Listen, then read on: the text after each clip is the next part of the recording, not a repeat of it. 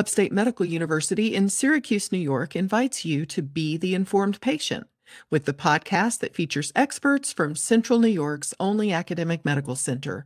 I'm your host, Amber Smith. A number of patients who survive COVID infection struggle with a variety of symptoms long after they've recovered from the infection, and some of those symptoms are related to the body's autonomic system.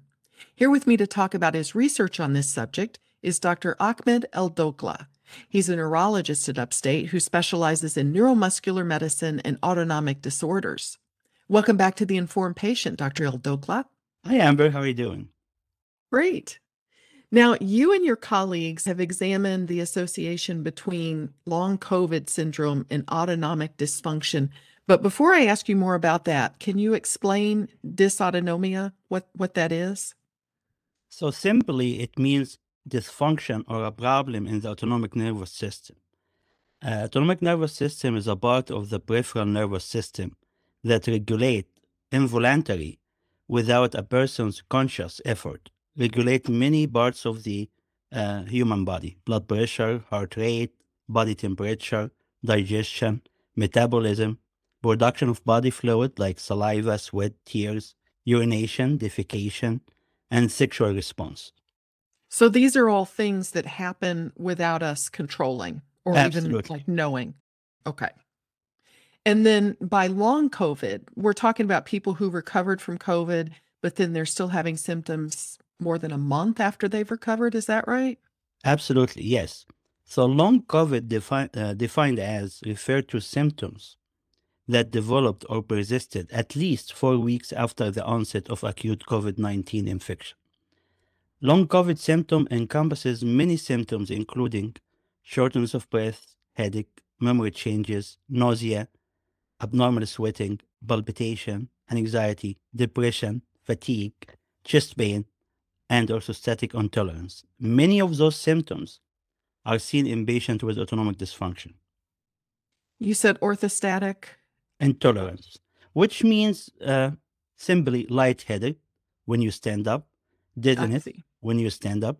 Well, now, if I understand correctly, for the study that you were involved in, uh, there was a questionnaire for patients who came to a post COVID clinic at a hospital in Egypt. What did that questionnaire ask? So the questionnaire is called Composite Autonomic Symptom Score 31. Uh, we usually refer to as COMPASS 31 questionnaire. It is a validated and widely used questionnaire to quantify autonomic symptom severity. It consists of 31 questions regarding different parts of autonomic nervous system. An answer is scored anywhere between 0 to a point, which would be 1, 2, 3, and a score was obtained by adding together points to give a total score ranging from 0 to 100. Give you examples. In the past year, have you ever felt faint, dizzy, or had trouble thinking soon after standing up from a sitting or lying position?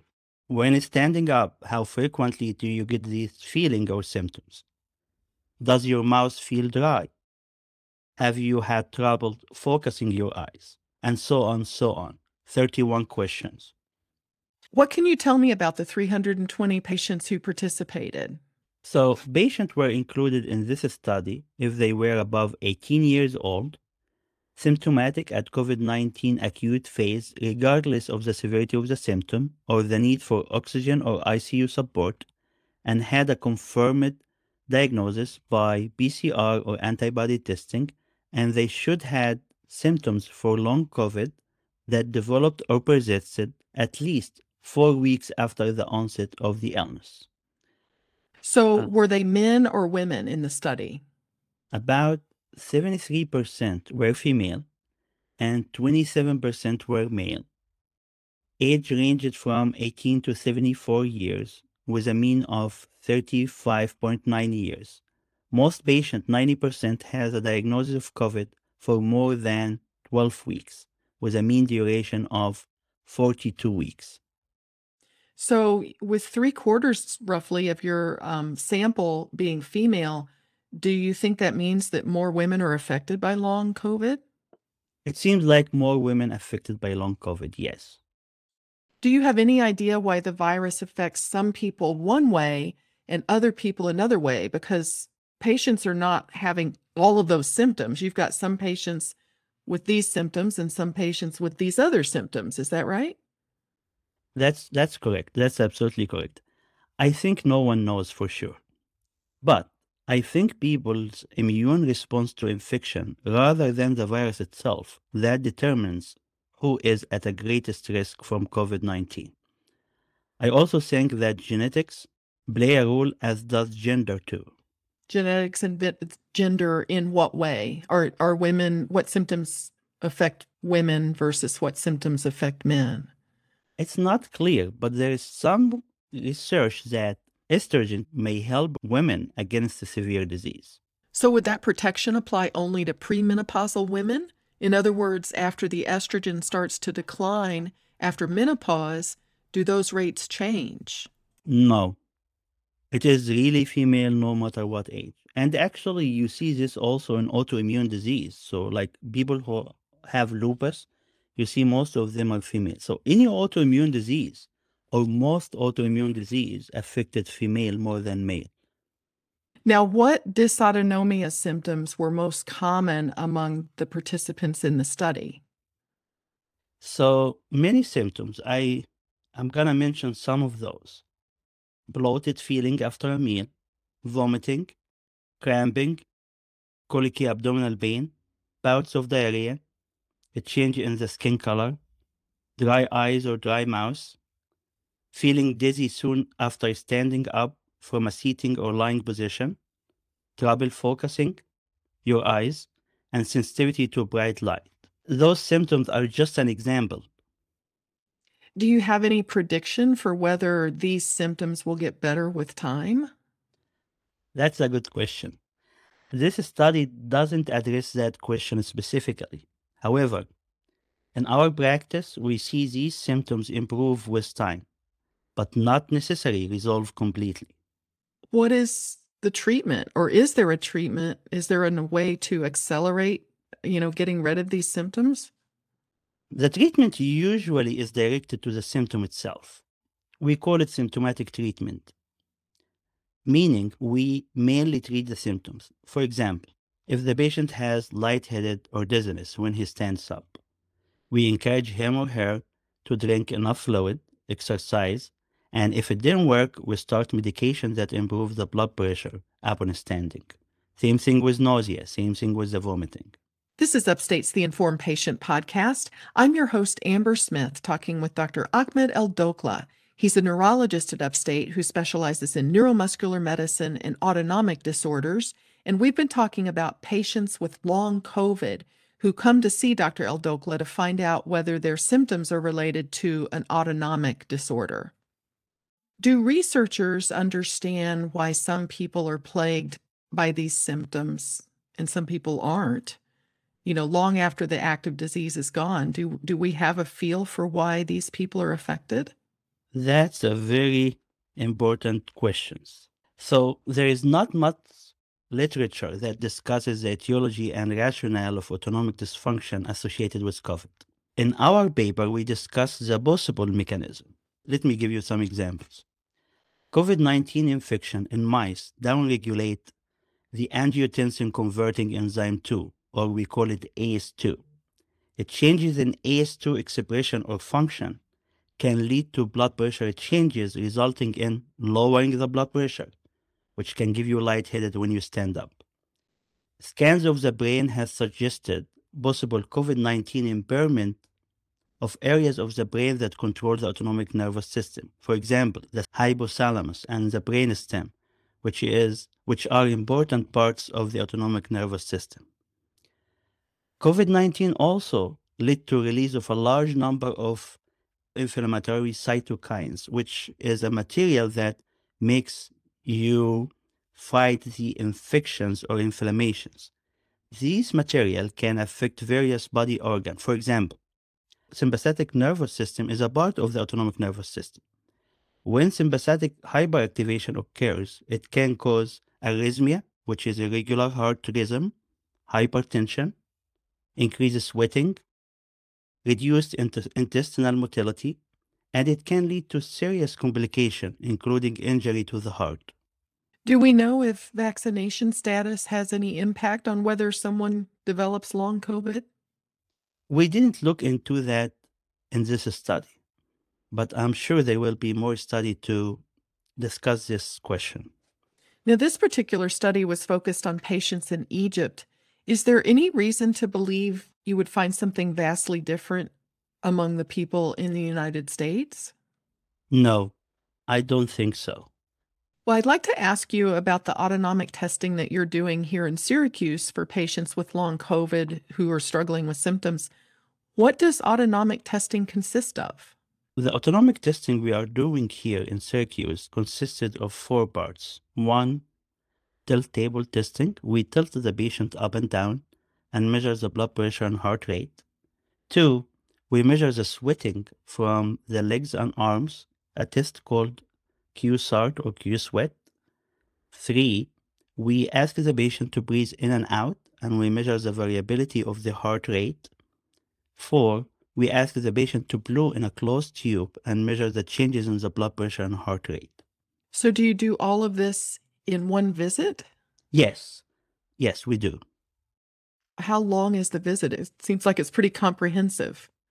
It is, and actually, it involves a lot of technical factors and training, but usually it takes anywhere between 60 to 90 minutes. So, are you able to determine based on the results of those four tests whether someone's symptoms are caused by COVID? Or, I mean, how do you tell if it's something else? that's that's an interesting question, but but to a certain degree, yes. If the symptoms started after COVID nineteen infection or in association with the onset of the COVID nineteen, it makes sense to say that it is most likely associated with COVID. But if the symptoms started well before COVID 19, we, con- we conclude that it is unlikely to be caused by COVID. But I have to say that all the autonomic symptoms, or most of the autonomic symptoms, can be worsened with COVID infections. And we see this, we see this all the time. But not all the people who have symptoms really have the disease. So there is another study, it's going to be published in a few weeks. We find only 25% of the patients who have symptoms actually have a real autonomic disease.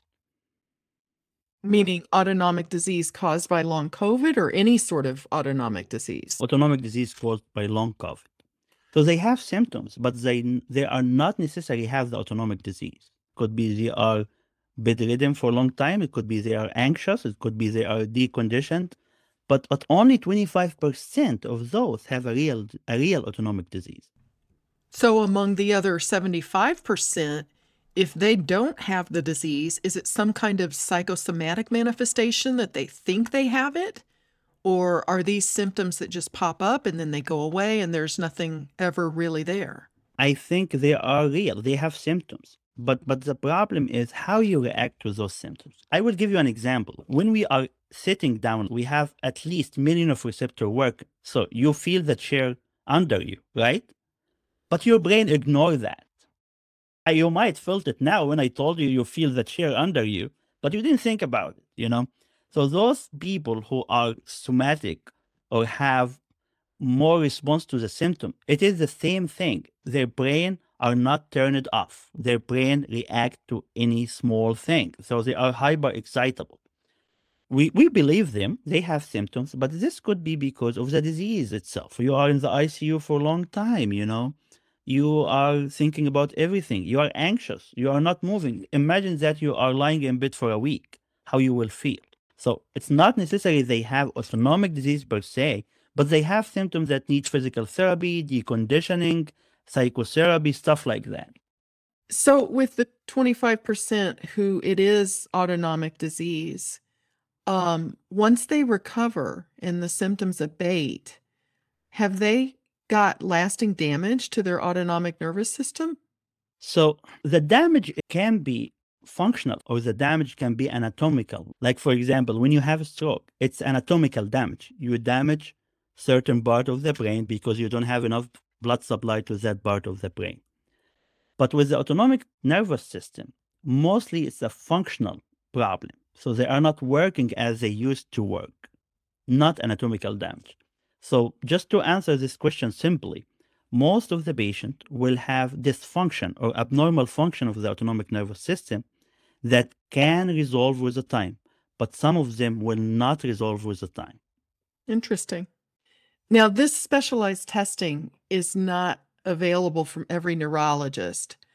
So, the patients who come to you for the testing, do you see them continually or do they go back to their other doctor after the testing? Mostly they go back to their doctor after the testing. The patients who are severely affected, they continue to see us.